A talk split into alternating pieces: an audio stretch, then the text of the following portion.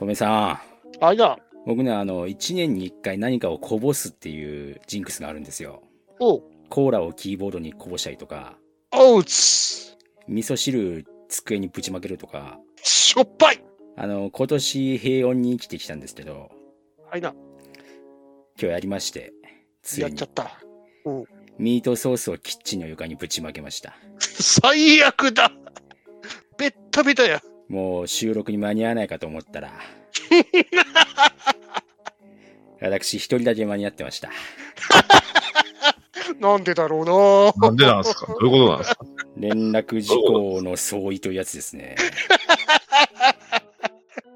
一名以外全員来週だと思っていた。そうえクリスマス会に備えてました。ー事実の認知の違いみたいな、えーそんな感じでしたけれども。ね。ほうれん草は大切。どうだよ。えークリスマス会、えっ、とですね、できるかわからないんですが、N ズバーやろうかなとやってまして。企画をしてるんですけど、あいな。とある方が N ズバーに挑戦に来るんですよ。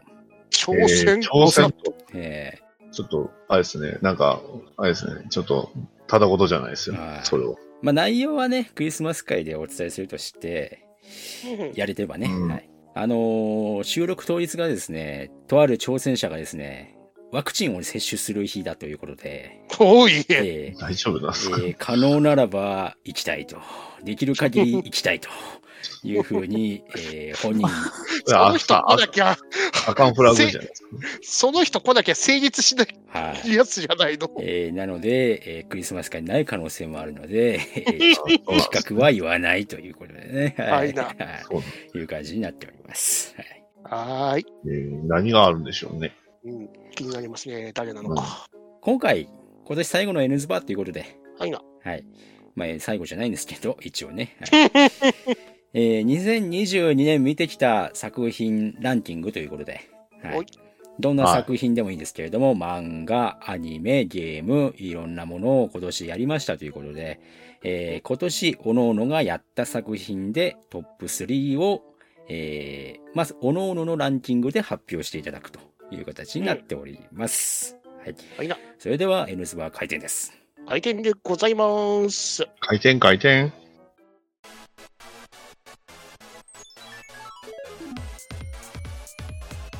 N スバ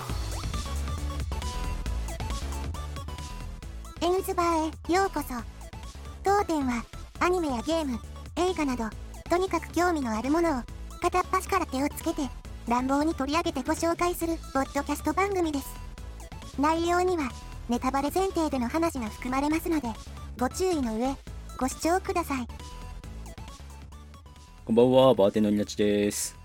はい、店長、とめきちです。アルバイトのバトアリーです。契約社員のアスラーダです。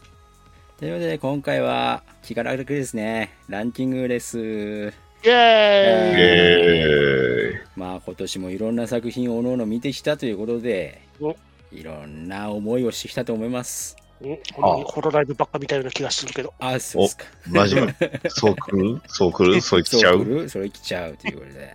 はい。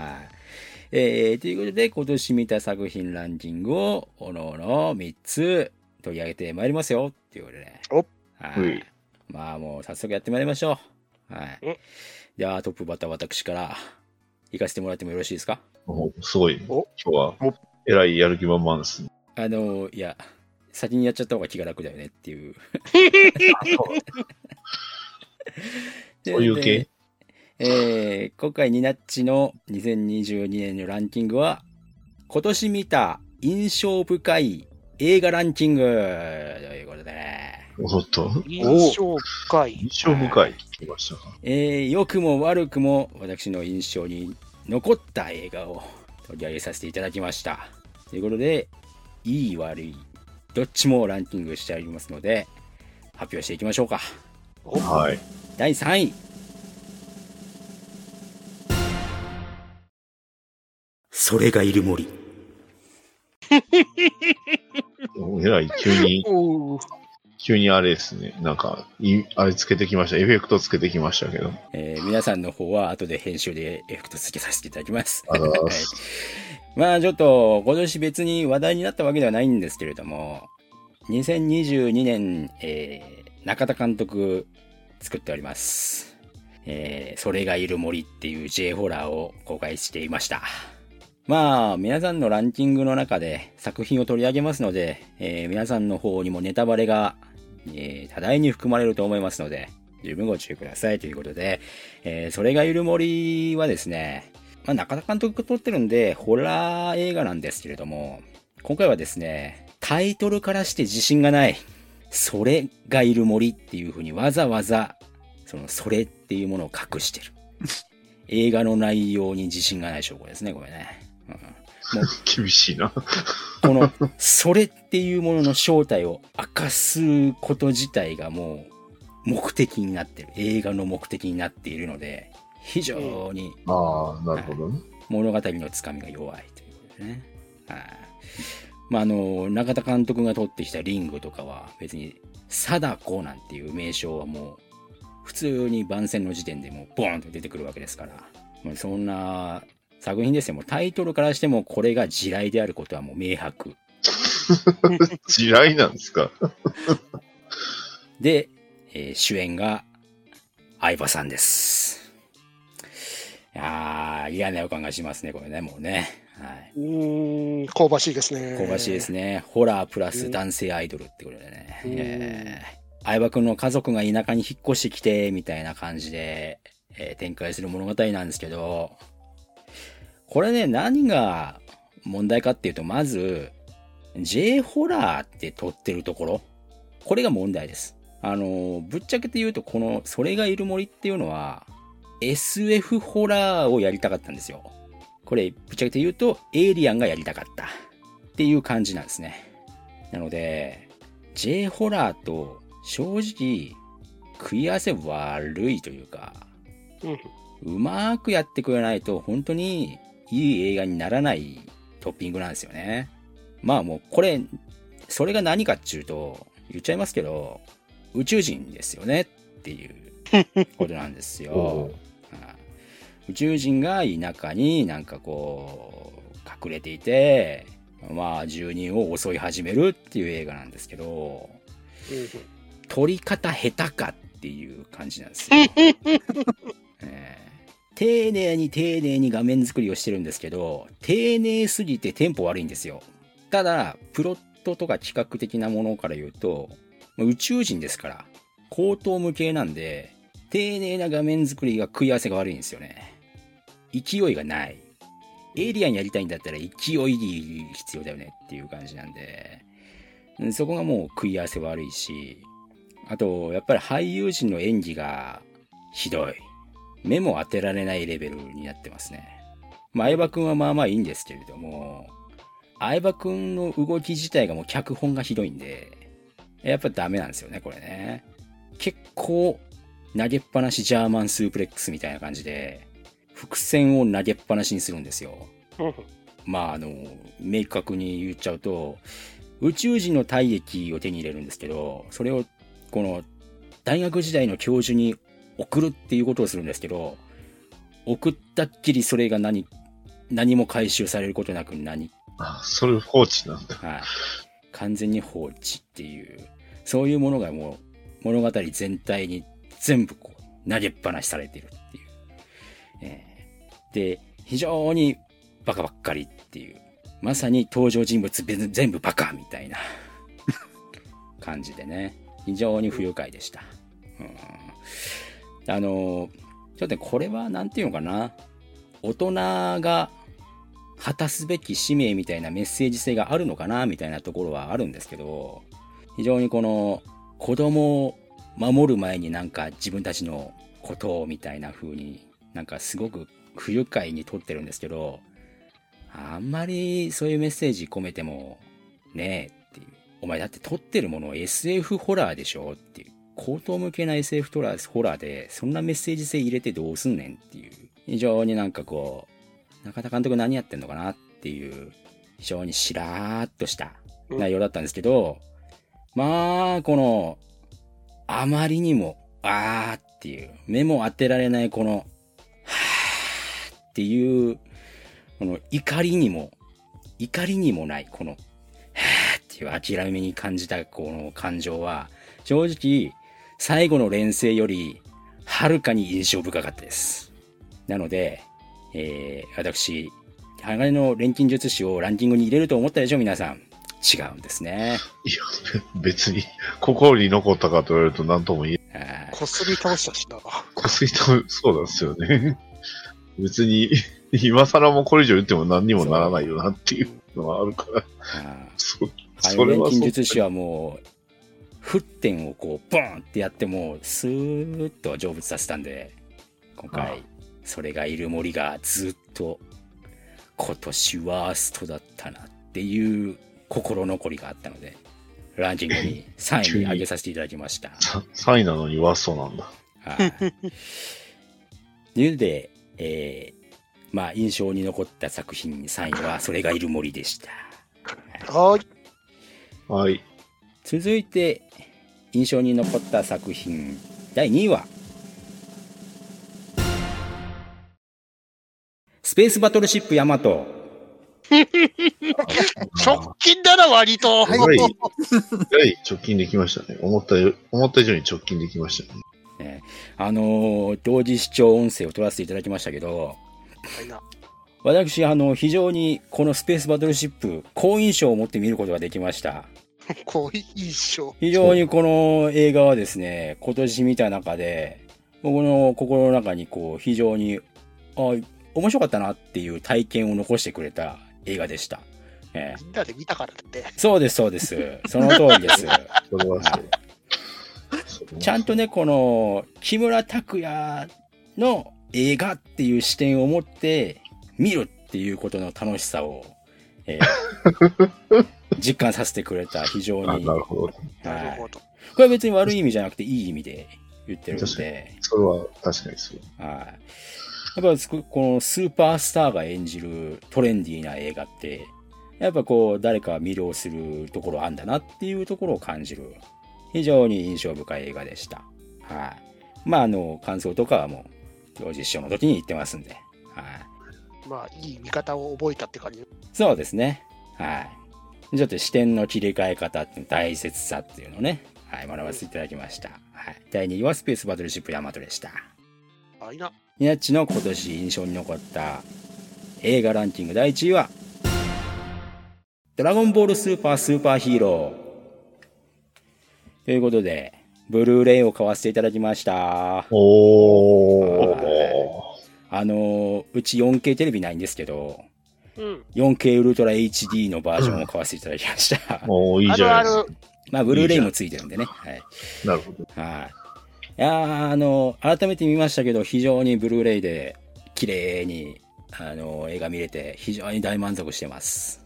やっぱりこう、ドラゴンボールスーパーになって、悟空とベジータ、やっぱり Z もそうですけど、えーそこら辺がこう、ビシバシ戦うみたいなところでしたが、今回のスーパーヒーローはピッコロさんが本当に活躍してて、非常に新鮮な視点で見れたと思います。うんうん。うん。名作でしたね。はい。まあもう感想はね、えー、スーパーヒーローの回で言ってますので、はいうんそちらの方で、はい、もう、ブルーレイも大満足ということでね。ちなみに、ブルーレイの方はなんか特典で面白いものとかあったんですか？えっと、まあ、あのー、3段階あって、これ、うん。えっと、普通の通常版 4KHD の、あのーやつと、ブルーレイがついてる、えー普通の通常版が4000円ぐらいだかな。で、うん8000円ぐらい払うと、あの、ブックレットが入った、えーボックスケースですね。うんあれがついてると。で、えー今回なんか値段が、ちょっと割引が入ってたんですけど、1万円ぐらいで、えー定価1万2000円ぐらいなのかな。やると、えー劇中でピッコロさんが持ってたあの、スマホケースの。えーテイスト風の、えーうんパスケースえー。えー、がついていて、えー画面にはあの、パンちゃんがピースってやってて、後ろにピッコロさんがあ。の、ピペットボトル持って立ってるみたいな。それはいい。そう、すごく可愛いやつと、あと、えー同じデザインのミニクリアケース、えーミニクリアファイルかな？はい。があって、あと、えーちょっとした、えー本用のしおりですね。クリアしおりがついてました。そんな感じですうん。なので、えーあのね、あれでした。野沢雅子さんが、ちょっとあの特番を発売日にやってたんですけど、うんうんえーブルーレイ壊れたりすると大変なんで、え3つ買っていただいてっていう風に言ってたんで、え3つ買ってください。わ商売上手あ、あ、びっくりした。三つ買いましたっていうのかと思う。あんたほどの、あんたほどの大御所声優が言うならそうなんだろうっていう風な感じで。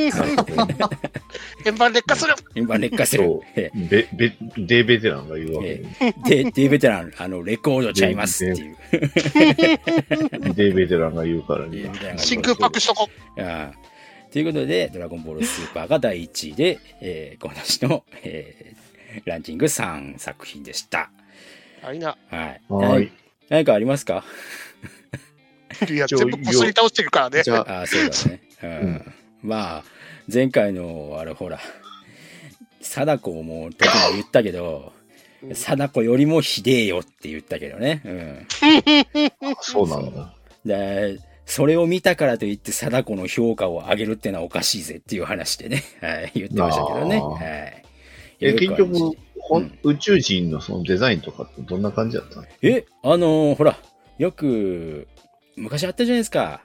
アンビリーバボーとかやってたじゃないですか。SF 特集であ。まあまあ、はいええ昔やってましたね。あんな感じですよ。え？え？全然、全然イメージつかない。え？あどの、どういう、どういう感じいや、本当に、グレイ。最悪や。今更！嘘でしょ？いや、もう、宮地さんそんな持ったらあかんって。そうか令和ですよ。令和ですよ、何言って令和にグレー持ってきます令和かにグレイ型宇宙人出すやつが普通います？今時ムーですらグレーなんか出さねえよ。それはそれもう、ぜひ、あの、多分、わかると思います。それがいる森宇宙人ってググったら、出てきますから。見れますから、皆さん。皆さん、映画を見る必要はないです。こいつが出てきます。えーもう、ここはもう、本当に僕は崩れ落ちた。うん、もうそこは、そこはもう怒りポイント。エイリアンをやりたいのか、アンビリーバボーをやりたいのか、どっちやねんっていう感じでね、本当に。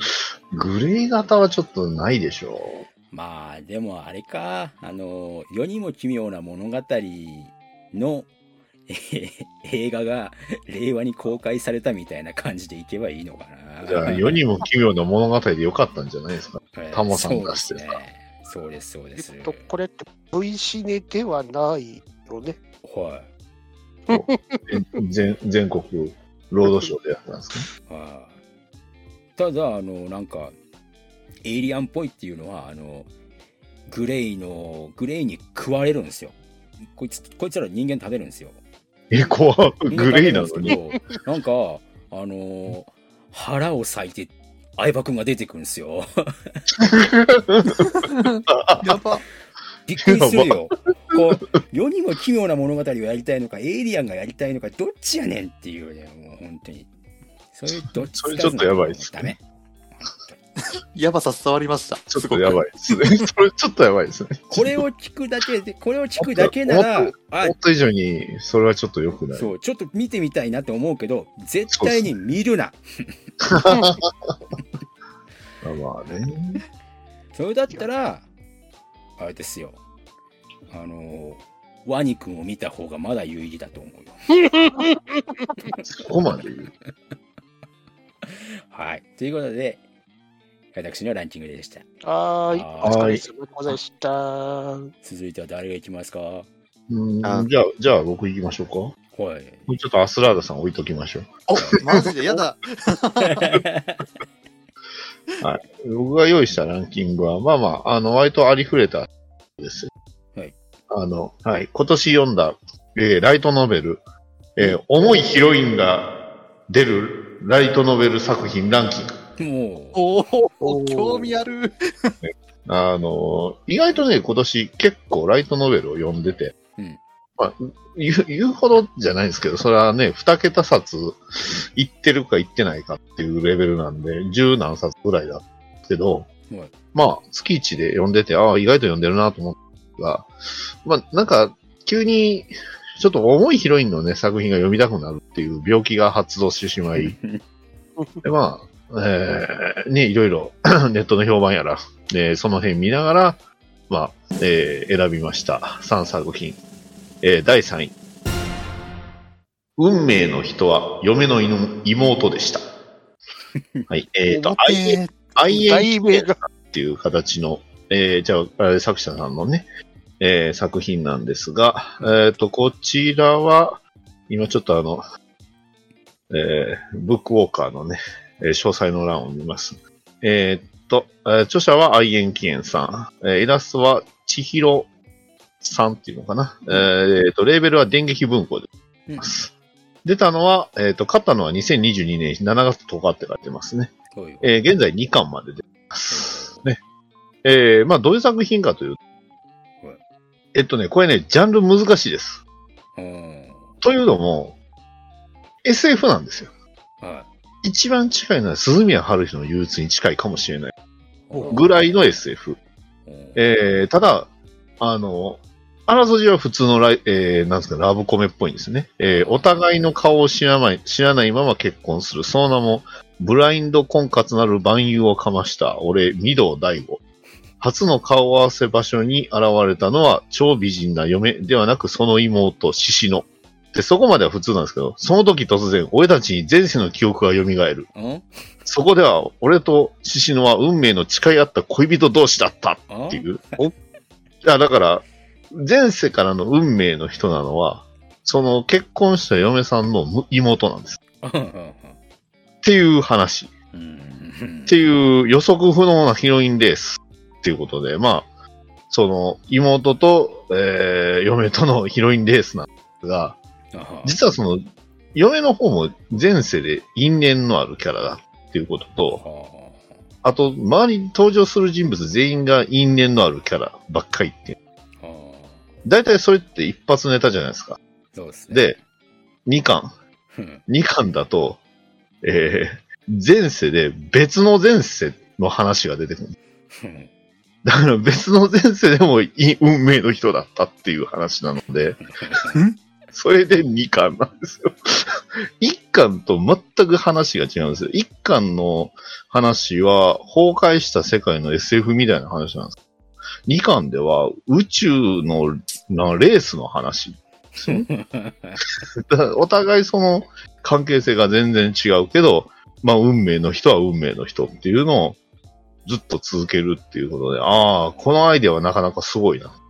ああ、その都度前世とその前々世の記憶っていうことをつ、はいあの書き続けるわけですね、これ。そうですね。どんどん増える。前世の、だそれも前世は前世なんですけど、SF とか、要は超未来とか、全然星の話とか言うんで、こんなん無限に書けるやんっていうね。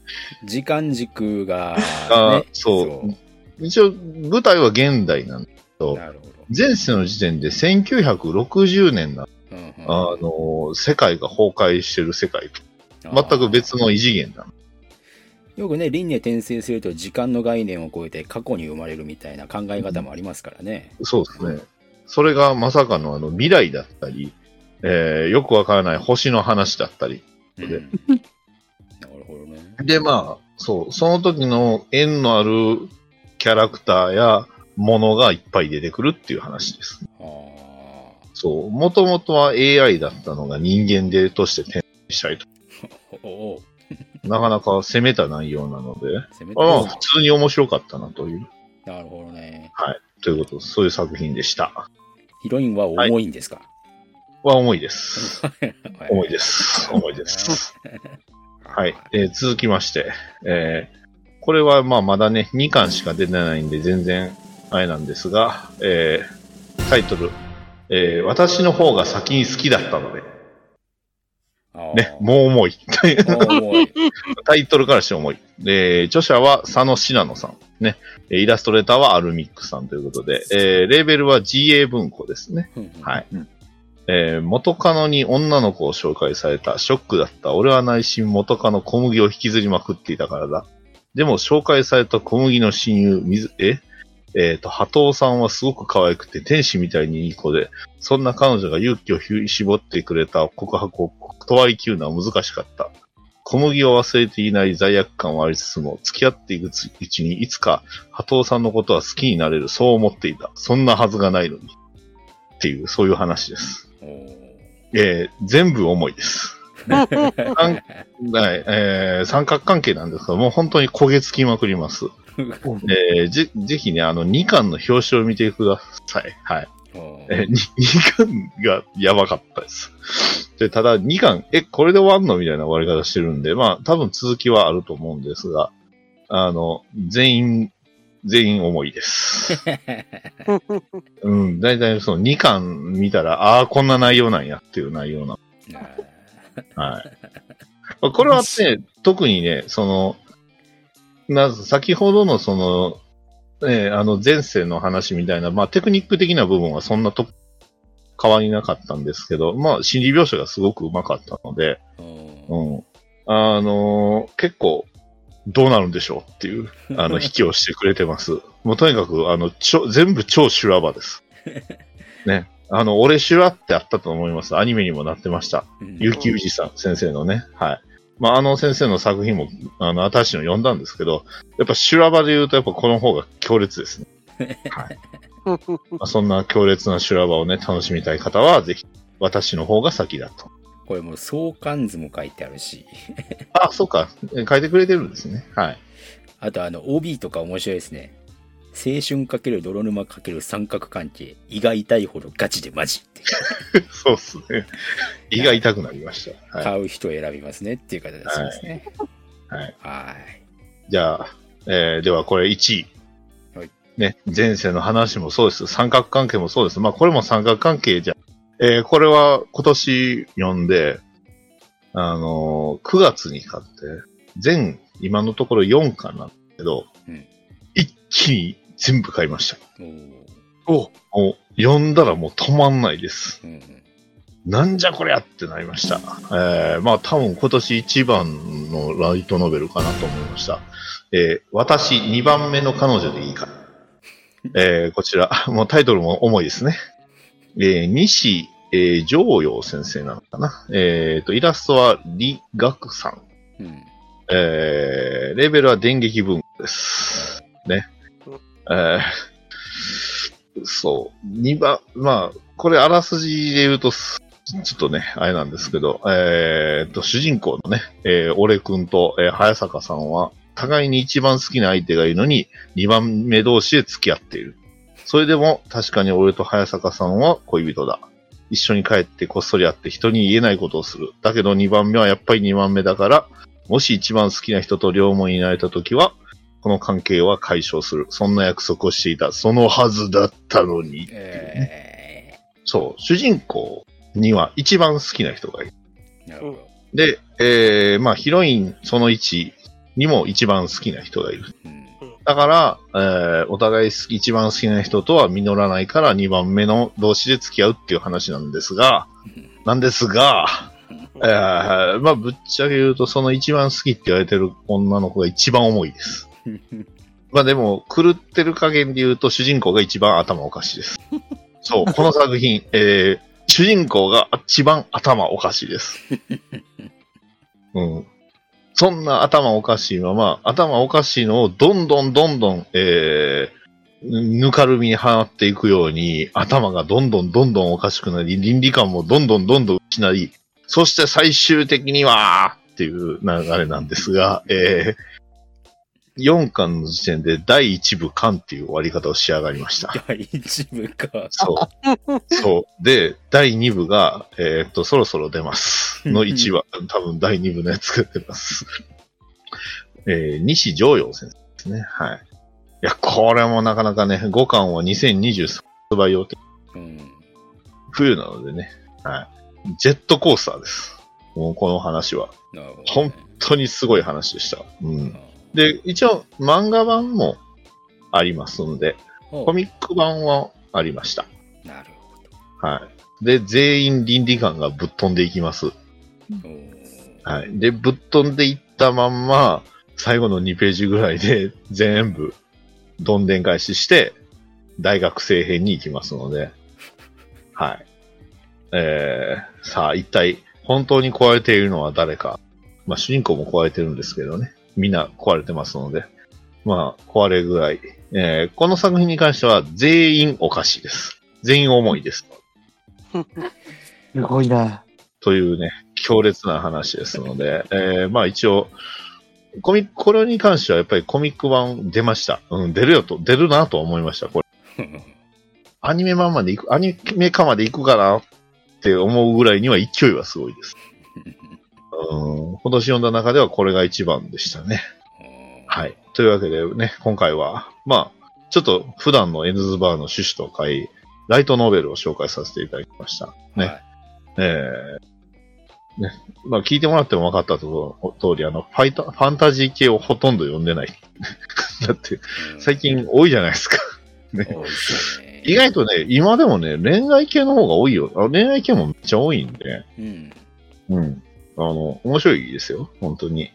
あの、ということでね、えー重いヒロイン。他にもね、いくつかまだ重いのはあったんですけど、まあ、トップ3でいくとこの3つかなと思いました。なるほど。はい。あとは、あの、2巻まで読んで、あの、がっかりした作品とかもいましたけど、あまあ、それはまた時間あるときに、はい。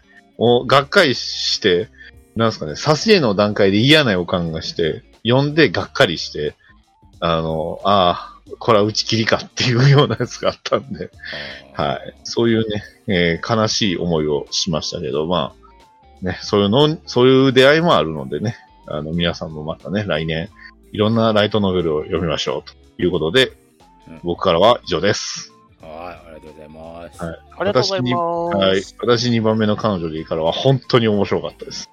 ただし本当に気分悪くなります。マジかってなります。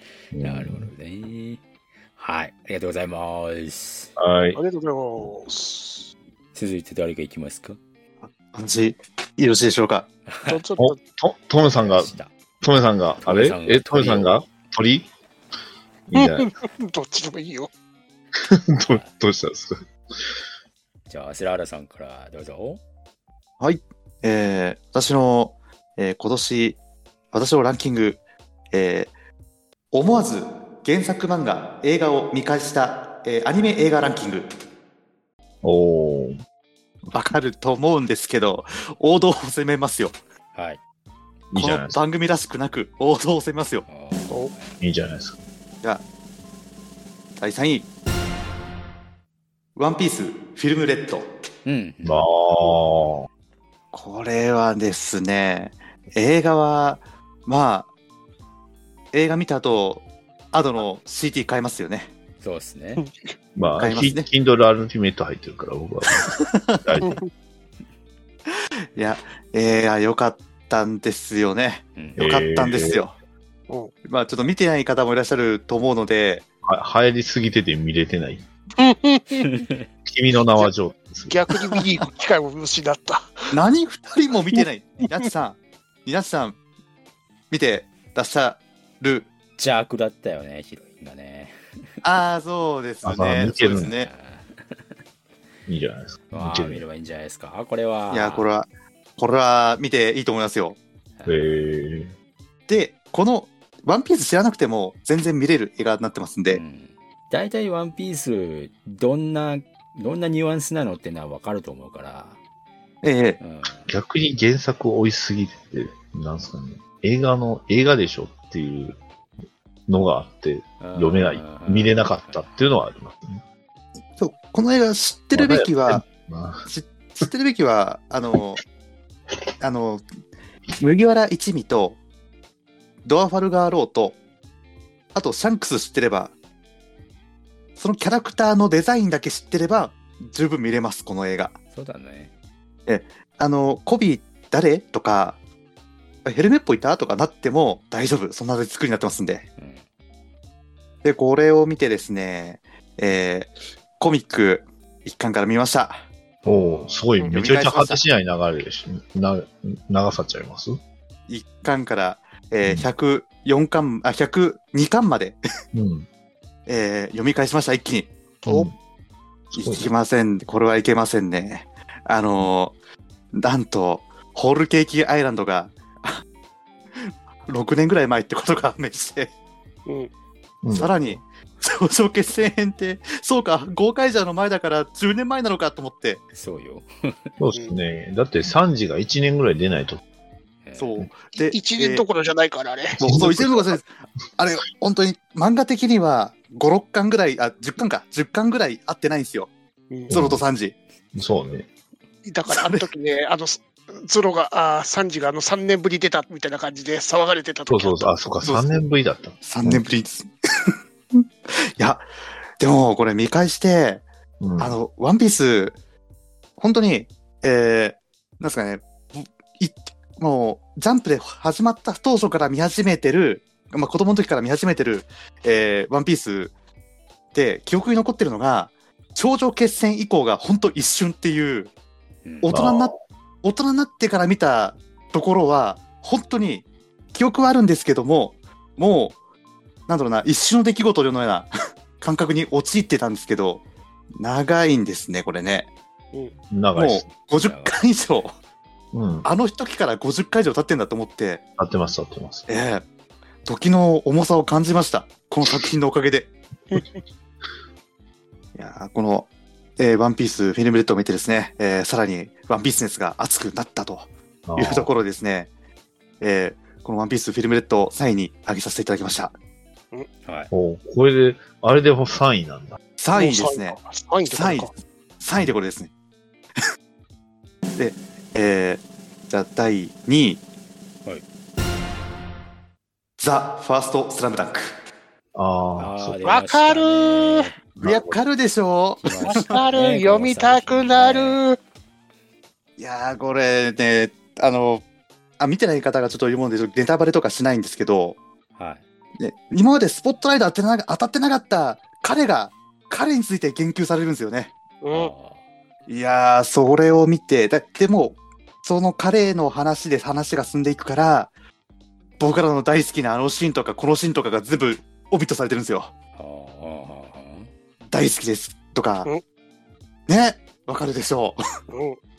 あそこら辺もオミットされてて、それを、えー全く知らない人に、あの、このシーンはね、あのシーンはね、むしろ安西先生がなんでこうなってしまったか、ホワイトヘアデビューと呼ばれた時代から話を始めて、で、矢沢という人間に言及し、ルカワ楓の話をしってなってくると、もう、俺はこの映画見た後、車内、あの、帰りの車の中で、えー妻にその話をし、あの、号泣しながら帰るっていう、もうね、本当にそのぐらいね、熱が熱かったんですよ。で、読み返しますよね。速攻1、一巻から 最終巻まで。そんなに関数ないからね、ワンピースに。30で、もう、もう、あのーそうですね、全国大会編結構一瞬で読みますからね。うんもう1日あれば自分ぐらいのレベルで読みますんで。で、やっぱり、あ、あ、この詩もなかったんだよなって思いながら、あの、また涙を流すっていうね。なるほど。もう、この、スラムダンク、本当素晴らしかったんで、ちょっと見ていただきたい、本当に。ああ、なるほど。ちょっとね、公開間際すぎて、あの、あまり、あの、ネタバレがちょっと今回、この回で多分できないかなと思って、言ってもいいのよ。言ってもいいんですか？言ってもいい。言ってもいいのよ。言ってもいい別に、のよ。別に僕はあの、ディアボーイズ派だったんで。何？何？八神先生派？僕、あの バス、バスケ部でしたけど、ディアボーイズ派だったんで。あも僕だだんあの、バスケ漫画だんだんダンク派。ーいや、ボンボン派かい。今回。私、あの、フープウェイ派かな？あの、3on3 の。あの、ジャンプ帰ってこい、みんな。いやいやいやいや。いやー、そそでもそれは、もうね、見た漫画違うってのはわかるんですよ。だって、今年、サッカー、あの、日本代表の活躍見て、俺、キャプテン翼の知識しかない、あ、キャプテン翼と、えー青木伝説シュートの知識しかないんで、サッカー。は偏りすぎや。え、久保先輩とか強いんでしょ？みたいな。バイシクルシュート最強でしょ？そうそうそうそうそうそう。要は、あの、中学生の頃真似したからね、あの、一回振り上げて、もう一回や軸足変えてみたいな。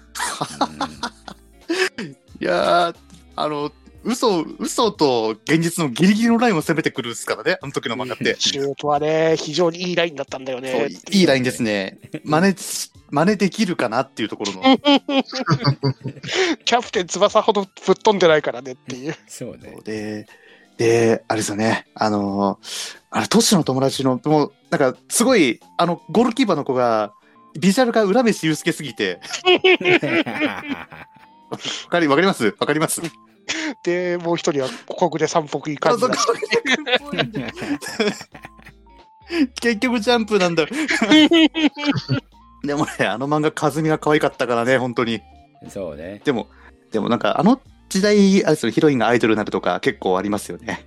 そう、あの時代はやっぱりマガジン全盛期ですよね、ぶっちゃけね。あ、そうそうそう、そうですね。うん確か、和美の声が日高のり子さんでしたっけ？あ、そう、そうそう、そうです、そうです。で、あの、和美がアイドルになるっていう設定そのまんまにあのシングル CD が出てましたからね、実際の世界で。はいそうそうそうもう2.5次元ですよ。早くも導入されてたわけですよ 本。当だよ。本当だよ。実際の実写化した時にね、あの、やってましたからね、彼らが、そうそう SMAP が。ああ、そう、そうですねえ。ー、聖闘士星矢。そうそうそう 戻った、ジャンプに戻った。ジャンプね戻してくなー 戻ってきたな。サッカーじゃねえんだ、バスケなんだわ。セイントセイヤ、サッカーでもバスでもないですからね。いや、多分車田先生、バスケ書いてもきっと技はあんな感じですよ。パンチ、パンチするんでしょ。反則なんだわ。ギャギャラクティカーってやつの中に、何？ファイブポイントシュート？って言いながら、で、ダンク決めたあの敵が怖いでしょ。頭から落ちていくんでしょ。あるある。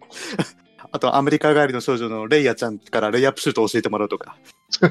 だんだんダンク、懐かしい。いだんだんダンクの話急に出すからびっくりした。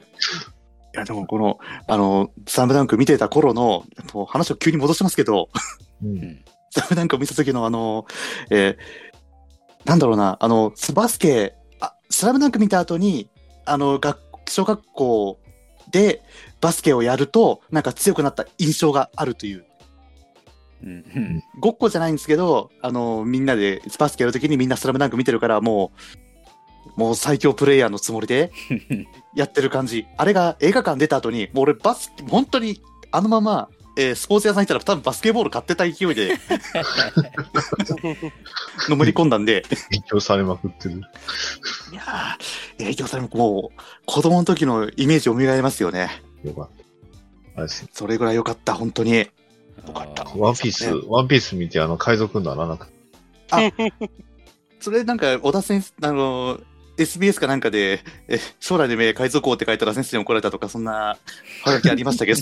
まあ、同じ声の人がね、海賊にならないよって言ってるから大丈夫、大丈夫。なるほど。逆だけどね。いやー、そう。でも、そのぐらいですね、えースラムダンク、えー今、今まさに、今まさにハマり中というですね、うんなるほど。いいですね。えーそこまでですね、ハマらせていただいた、えーファーストスラムダンク、スラムダンク2位に上げさせていただきました。スラムダンク初動いいですよね、非常に。いいですね。ね興行収入出ましたけど、30億突破してます。はい。ええ素晴らしい。いやー、もう11月の終わりくらいの突然キャスト変更が 発表された時の炎上感からもう出して。そうね。あれ何やったんでしょうね。キャストの。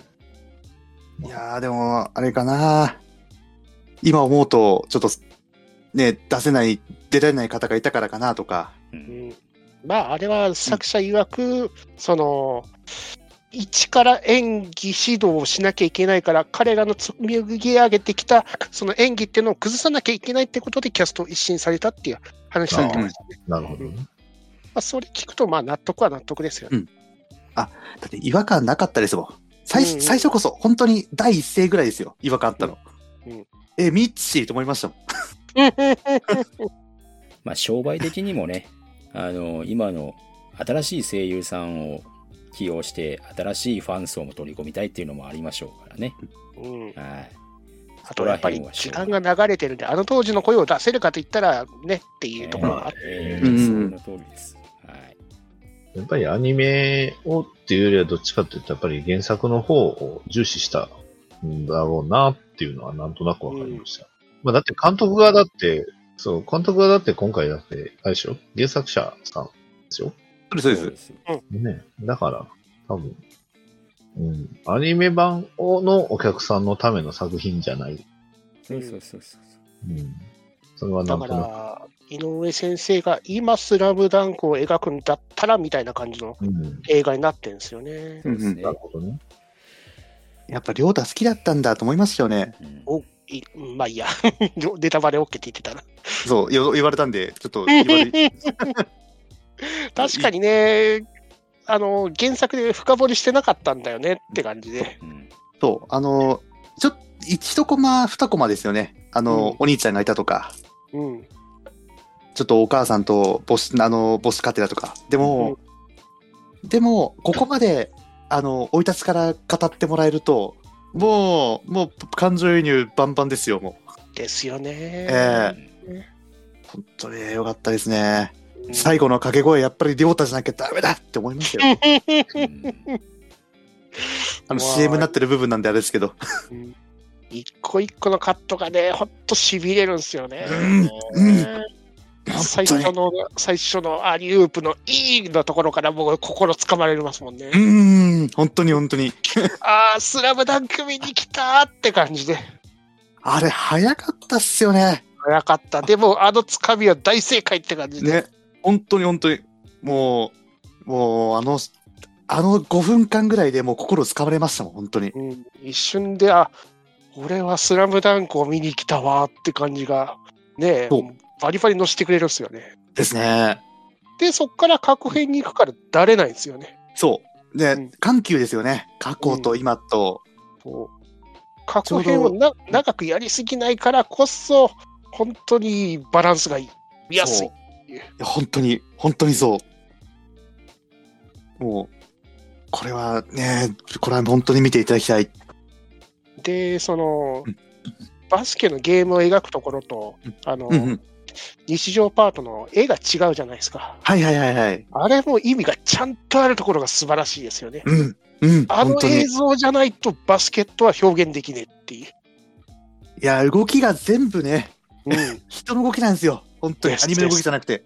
うん。いや、本当になんか、試合を見てる感がうん本当すごくて。ある意味、その試合を見てる最中だけはドキュメンタリー見てる感じになるんですよね。あ、そうそうそうそうそう。本当にそうですね。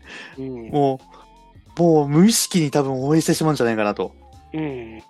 ああ、もうね、あそこでやっぱりね、本当に、本当は三能のキャラとか、深津くんとか、もう、なんで、ぴょんって言わなくなったとか、そこら辺もうちょっと言ってほしかったとか、うん。沢北のあのお父さんの話とかしてほしかったんですけど、うんバスケ教鉄、バスケ教鉄のうっすっていうのをやってほしかったんですけど、いやもうね、そこをね、あの、完全にオミットしてるあたりが、うんいやー、いい作りでした、本当両チに焦点を絞ってるのは正解って感じで。ですね。うん。意外と三井久志のね、ミッチーの登場も素晴らしかったですからね。素晴らしかった。ええ彼は昔からミッチーだったって感じで。ね、本当にね、本当にね、あの、本当に好きになりますよね。改めて。うんと、あの、ちょっとね、ネタバレ戦からちょっと話をさせていただきますけど。はい。いえーでは、えーっとですね、ランキング、あと残2位すですよね1 2位です、今、今、今。1位のレベルで喋っちゃったな。てて、いや、1位じゃないよ。いいんですえらい、ええらいな、すごいな、と思いました。えーではですね、第1位なんですけど、どんな名作が来るかな？ワクワク。ドラゴンボールスーパーヒーローズ。あーかぶるのはでも仕方ないじゃないですかね、ね皆さん。それは仕方ないまあねこれは仕方ないですよ。はいこれはでも仕方ないですよ。まあね。仕方ないね。これで原作ね、やっぱり人造人間編見返しますよね。そうだね。そうね。もう見返さざるを得ない。うん。そして、えーやっぱりご飯の覚醒シーンに見てですよ。見てですよ。うんはいはいはい。あ、生きってんなってなるわけですよ。そうね。生きたな、これっていう。生きったな、ご飯これだよ。ご飯ですか？そうご飯ですから。ご飯、ご飯そういうとこあるよ。そういうとこやぞ。それ、本当にそういうとこやぞ。文字、マジ治んねえなって。でまあ治ったけど。うんいやー、これ、やっぱり見て、人造人間編原作見てですよ。から、劇場版見るわけですよ。過去の。ううんん。やっぱりれね、作りがね、ドラゴンボールの映画の作りが、やっぱり昔から変わってないんですよね。うん戦闘シーンに、まあ、やっぱり力入れるんですけど、もう勝ち方の一発逆転の仕方が、まあ、やっぱりワクワクするわけですよ。うん。そうだね。ええそうね。ちょっと一発逆転も何もなかったのが、あの、傍若編ぐらいかな。傍若ぐらいかなと。おっと。おっと。おっと。おっと傍若の話しますか？あ、傍若しますか？しましょう。じゃあジャネンバの話。あ、じゃね話しますかジャネンバはさ、最強のフュージョンはもう完全にファン投票でもトップに上がってくる作品じゃないですか。そう好きですよ。作りが完璧でしたからね。ーうんボージャックは、だって、ええあの、同時ご飯のさ、孫一族の亀川流の同時の、うんあれでしょ？スーパーサイヤ人2を見るためだけの映画でしょ？そうそう、かっこよすぎんだよな、本当に。ああの、ボーザックが、ザンギャー、ほいって、スケが飛ばしってて、やって、一撃で倒されて、みたいな。いやー、いいんですよ。ボーザックもいいんですよ。うん。デザインとか。そうそう。あの当時のさ、Z の映画劇場版の敵キャラの造形ときたら、もう神も神ですよ、ね。うんうん。本当にそうですね。よかった。クーラの最終形態とか僕一番大好きですからね。いやー、俺は本当に去年の一番くじ、本当に金かけましたからね、あれ。絶対欲しいと思って。ね初めて全買いしましたからね、あのクーラー。ああ、そうなんだ。すごいな。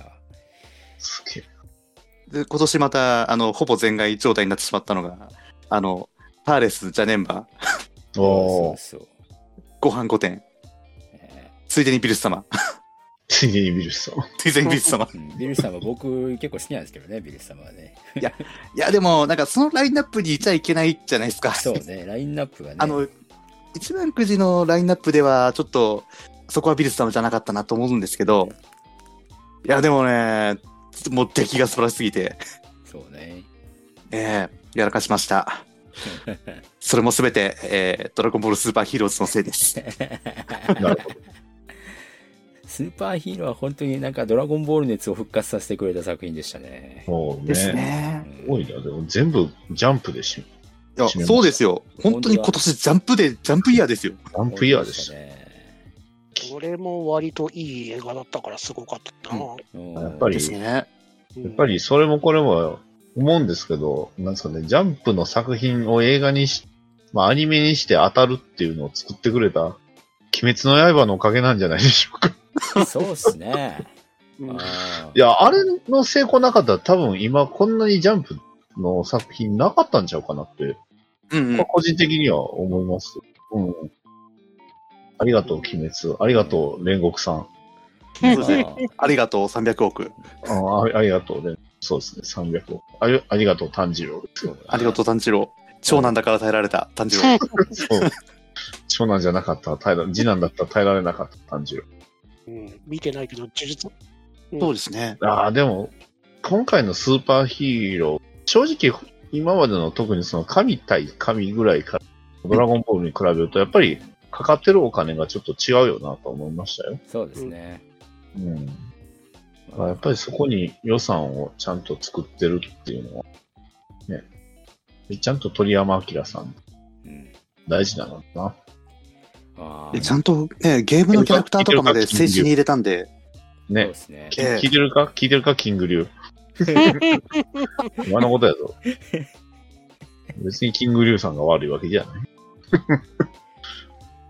えーまあでも、俺、あれ、まあ今回の映画見たからじゃないですけど、ドラゴンボールスーパーまた見返しましたから、あの漫画の方。あはいはいはい。ま、いや漫画の方漫画の方。漫画の方ね。漫画の方、漫画の方。漫画の方もね、今、熱い熱いっちゃ熱いですよね。豊太郎のね、あのーやっぱりね、力の大会編終わった後はオリジナル展開で書いてますから、まあ、鳥山先生が監修してるとはいえ、そう、頑張ってますよそうですね。ね。うんええあの、宇宙最強編、あの、ちょっと後出しじゃんけん感がちょっとあるけど、あ終わり方は、終わり方はどうなったんだっていうところは僕も思いますけど。うんいや、でも、あの、面白かったですよ。あの、結構ワクワクして読んでましたもん。あの、どうなんどうなんだと思いながら。あれですね、クレジットカードもゴールドカードの上はそうなんだな、みたいな感じでね。って感じでしたけどね。ですね。いやー、ドラゴンボール熱もまたちょっと蘇ってきて、いうか、むしろもう、なんだろう、90年代、90年代ジャンプに最近染まりすぎている。本当ですね。いやええもう確、去年、去年のウバモスの時に緑の巻き場を実家から取り寄せたりとか、いや ハンターハンターも見る、うん連載再開するにだって、その前の話ちゃんと思い出さなきゃと思って読み返してましたし、うんいや、多分今年、本当にここ10年ぐらいで一番ジャンプ漫画読んでたかもしれないです。今そう年。ですね。ええまあそう思うとやっぱり「鬼滅の刃」コミックと映画とアニメとやっぱあれの成功は大きいと思いますよ。うんでかいっすね。やっぱなんだかんだ言ってね、うん、ありがとう、炭治郎。炭治郎ありがとうってありがとう、炭治郎。何でもかんでも売れましたからね、ありがとう、UFO テーブルさうん、あ UFO テーブルのおかげですねん。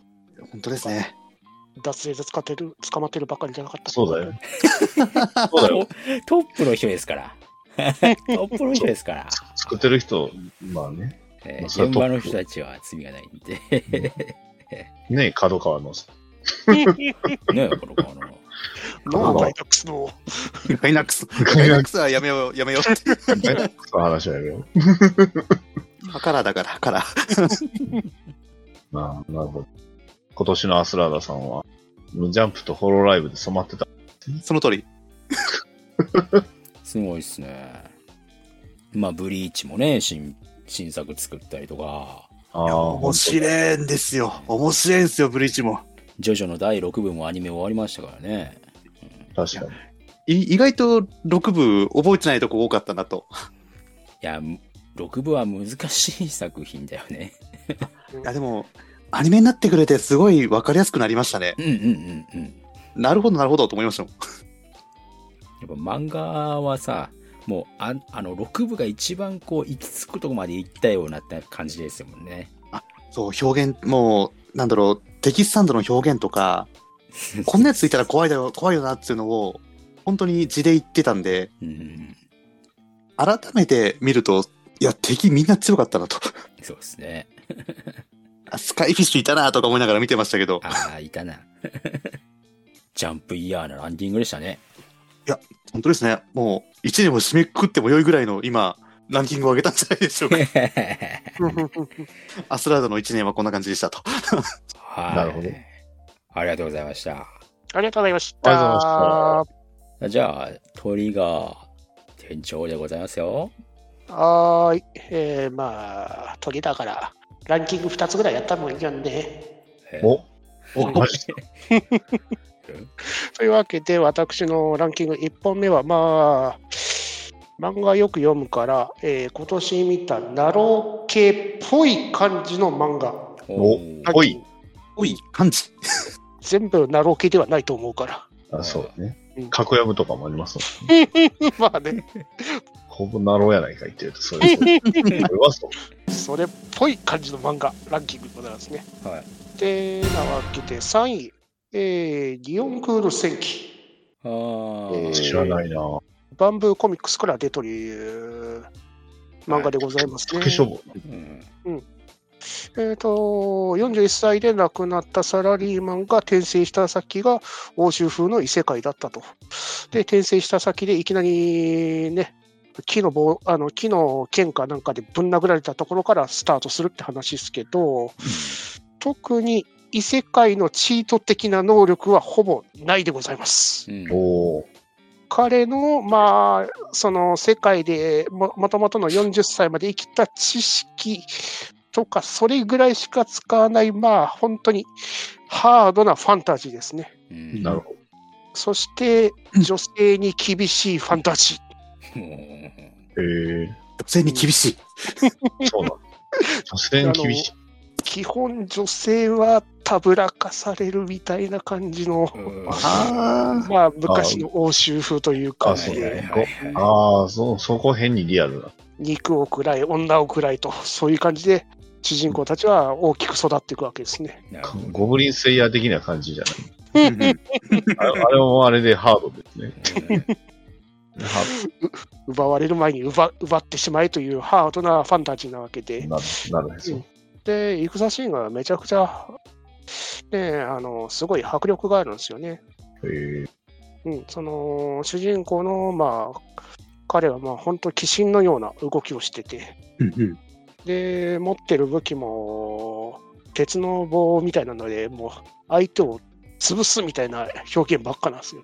うんへえうん、で、まあ、もともとの彼の前があまりにもクソガキすぎて、そのそれによって兄弟の圧力は一時期あったんですけど、まあ、彼に彼が乗り移ることによって、なんかすごいいい子になるんだけど、そこまであった圧力が兄弟間の中でみたいなところで、ちょっといろいろ揉めていくところもまあ面白いですね。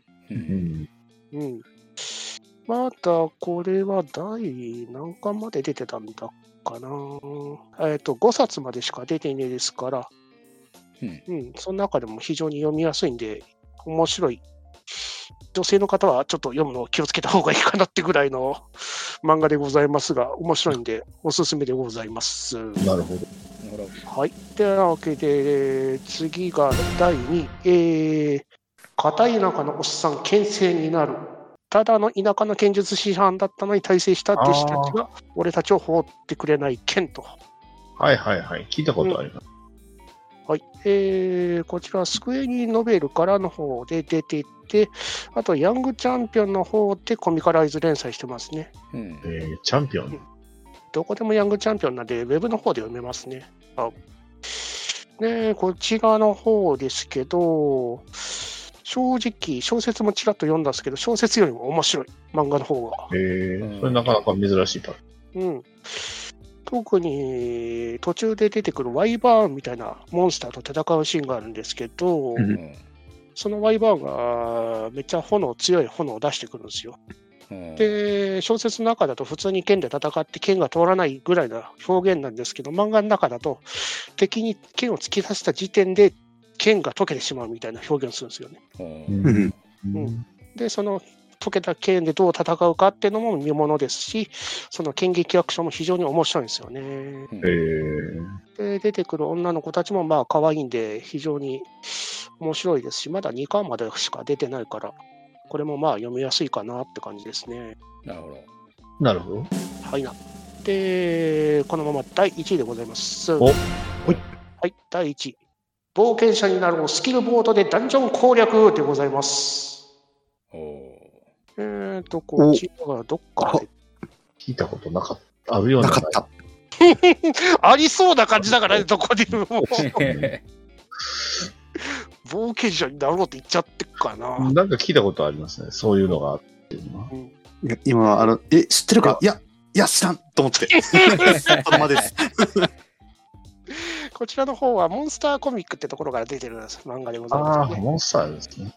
で、自分はあのガウガウコミックだったかな、あのアプリのやつで。あれで読んでますね。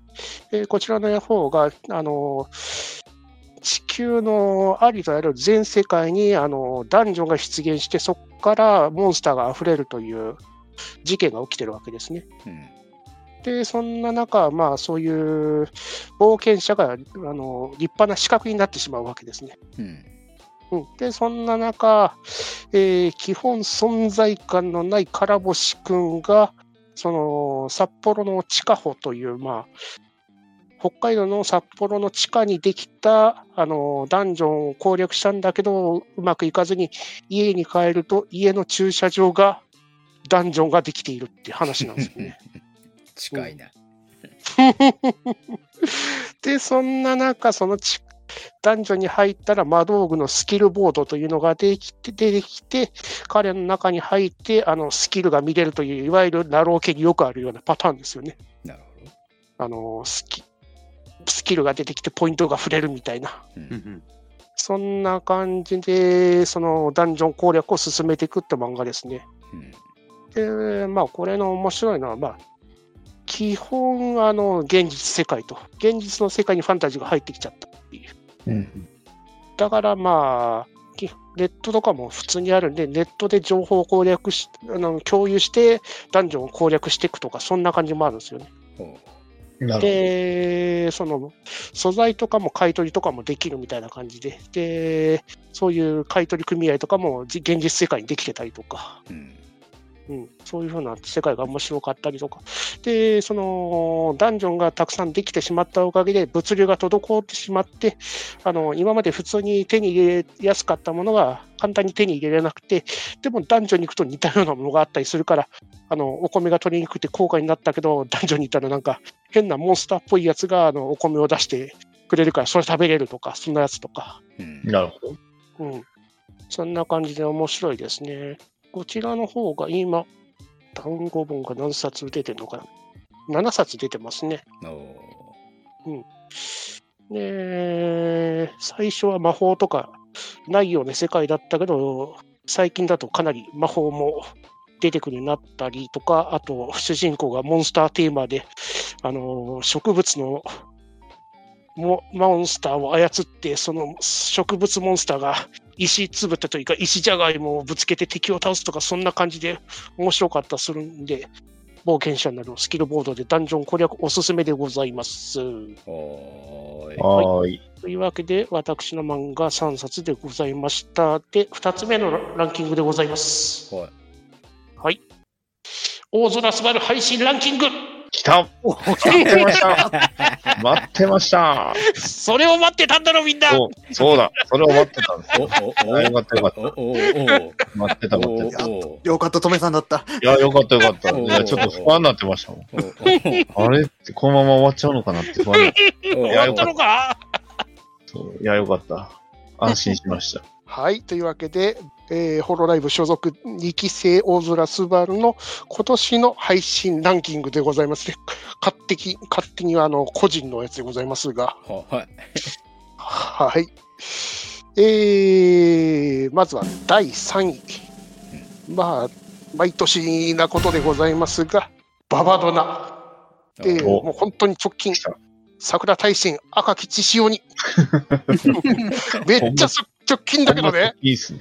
ちょっとびっくりしました。随分と。びっくりするぐらい直近来ましたね。でもね、ババドナ史上ありえないぐらいなシナジーがあった回だったなっていう。ああ、うん確かに。今までに比べると確かに。今までどっちかというと、ババドナはそのギクシャク感を楽しむというコラボだったはずなのに、今回は一切ギクシャク感がないという。むしろ、あの、今年変わってしまった大空スバルの変化に、ね、マリン船長が驚くという感じだったかなっていう。いっぱいアニメ見たりしましたもん。アニメ見て、あと、ペルソナ4の経験が、大空スバルをかなり変えたなって感がありましたね。なるほど。うん。あの、恋愛アドベンチャーっぽいムーブができ、できたおかげで、そういうのにすんげえ体制ができたっていう。今までだったら、この3択選ぶの、ね、どれすればいいとかいうやつを躊躇なくいきますからね、小空すばる。いやー、こんな感じで、また桜大戦ね、2、1が終わったらまた2のプレゼンで、マリン船長が来てくれることを祈るばかりですね。うん。はい、というわけで、次、第2位でございますね。第2位は、大空すばるは燃えてみたい。はいえーこちらの企画は、大空すばるに視聴者ホロメンが、あのーいろんな萌えをプレゼンするというはい。あの配信でございましたね。あはい。はい、で、こちらの中で大事件が起こりましたね。はい。はい。けもも、けも耳人権なし問題。あ、ああ、ありましたね。これは警察案件じゃないですか。大空警察さん？あのー視聴者がおすすめした猫パラという作品ですね。はい。その作品で、そのケモミがいかにいいかっていうところで、コメントがなんかで、えー、ケモミが生えてたら人権を排除しなくて済むというコメントが流れてきたんですね。危険なコメント流れたんだよね。そう。それを大空すばるは、ポロッと拾ってしまうという。えで、そっからおすすめに来るホロメンがすべて獣耳付きホロメン。白神吹雪、狼身を白衣よりと、全員獣耳。全員もれなくこう獣耳。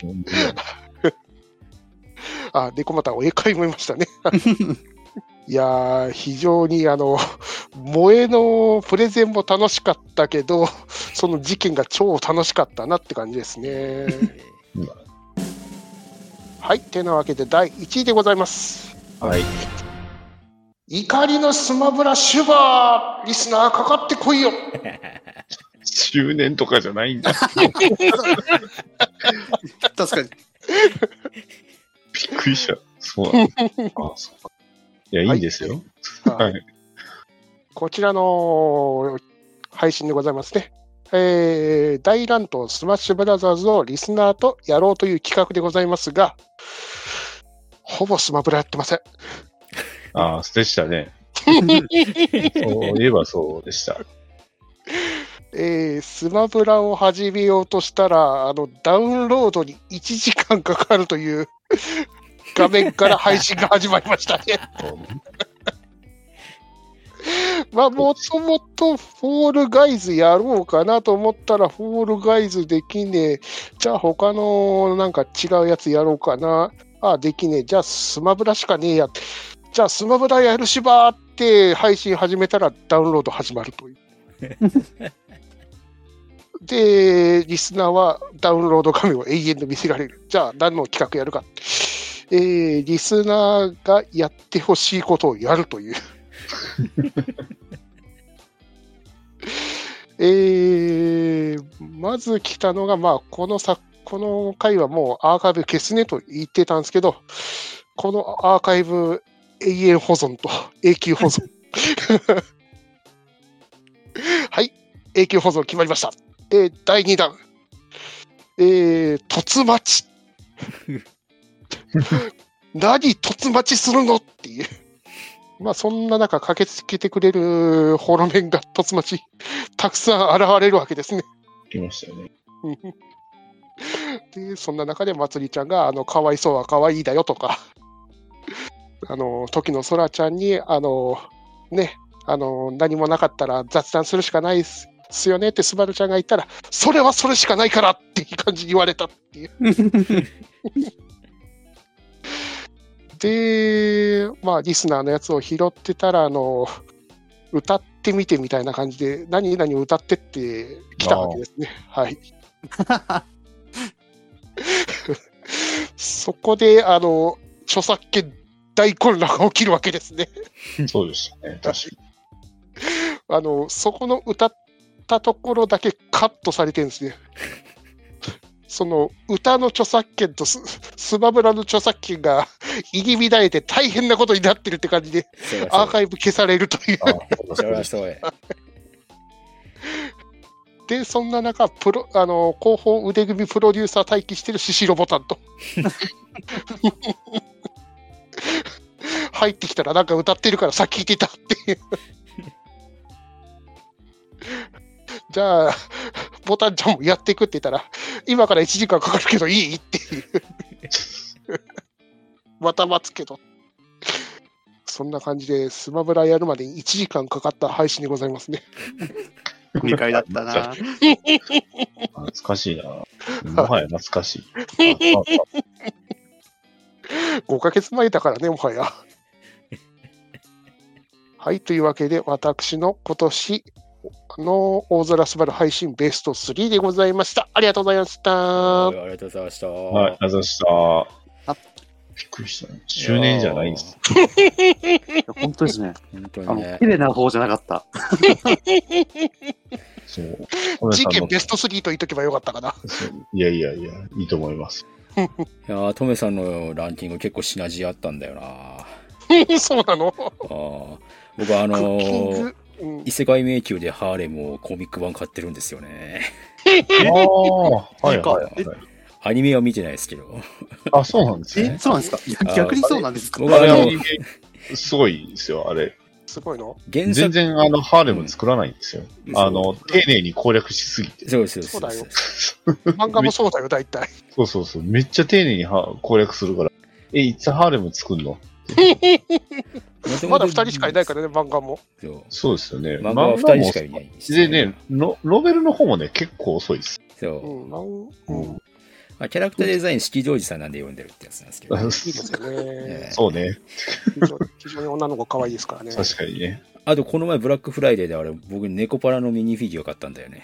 えー安くなってたね。えーショコラのミニフィギュア買ったんだよね。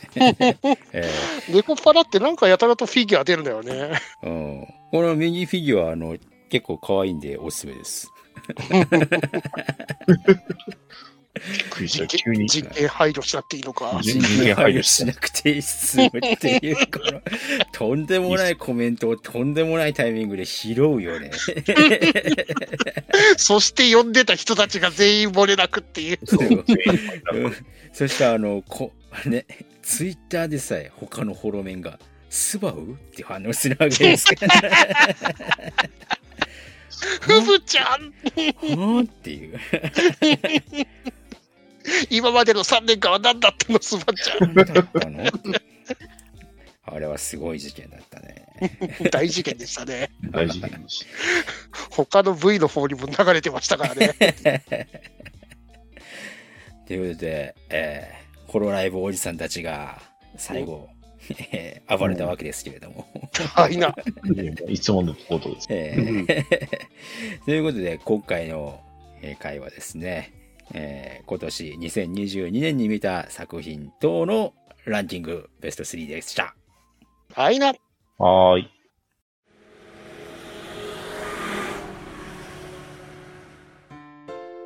バッドダディモビル放送局は、アメコミ中心に僕の好きなものを語るポッドキャストです。みんな、僕のロビンになれ。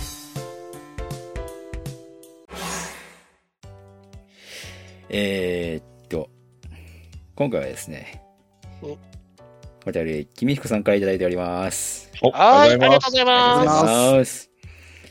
怪獣の後始末来ちゃうかということで、お、おう。ななんすか、それ。えー、アマゾンプライムビデオで新作配信がいろいろ公表されてるんですが、しましたね。12月28日に、えー今年揺るがした大怪獣の後始末がやってきてしまうという お知らせが来てますね今。年のランキングの中誰も入ってないんです。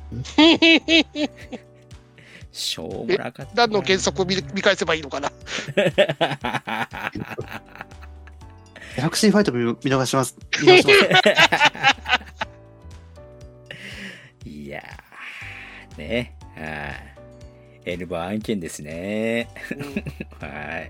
そうやらねばならぬ。ということで、君彦さんでした。ありがとうございます。はーい、はいありがとうございありがとうございま。ますす。ます。お便り以上です。えー、っと、今年、下手をしたら最後の収録なので、うんはい、今年もお世話になりましたということでね。お世話になりました。お世話になりました。クリスマス会、もし配信されてるのであれば、あの、そういう挨拶関係はない、なくやりますので、あ、はいなるほど。こ今こで年の挨拶はこち。らの方でやっておきましょうという感じになりわかりま。ますはい了。解です。はいえー今年2022年、こう、N バー通して頑張れました。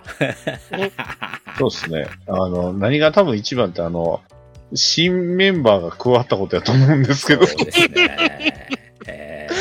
え新メンバー感すらないぐらい馴染んでらっしゃいますけど。新メンバー一応、増えてますからね。いや、忘れもしない。ペコロの配信見てたら、ちょっと来いやって言われて。ちょっと顔貸すよ。ー 人聞きが悪いな テロリストですよね、もうね。ね そんな中でコンペコってやってくれ、来てくれましたからね。したかどうかは覚えてないですけど。かなえーそんな NS バーでしたけれども、今年も、えー無事に終わることができました。はいなえーリスナーさんの皆さんのおかげでございます。はい。はーい。まあ来年も、まあ、NS バーは NS バーなんで。はい。そうですね。えー皆さんの期待に、えー応えられるような、えーそんな番組になっていこうと思います。いろんなものに立ち向かっていきましょう。そうだね。理不尽に立ち向かう番組 NS 理不尽な。理不尽に負けるな。理不尽に負けるな。シュールに負けるな。別のもんに。それでは皆さんは2022年良いお年をお過ごしください。はーい、良いお年を。良いお年を。ありがとうございました。N ズバーでは皆様からのファンレターをお待ちしております。宛先は Twitter ハッシュタグの場合 N バひらがな3文字で N バまでまた Gmail の場合 N ズバアットマーク Gmail.com E N U Z U B A までお送りください。皆様からのファンレターを心よりお待ちしております。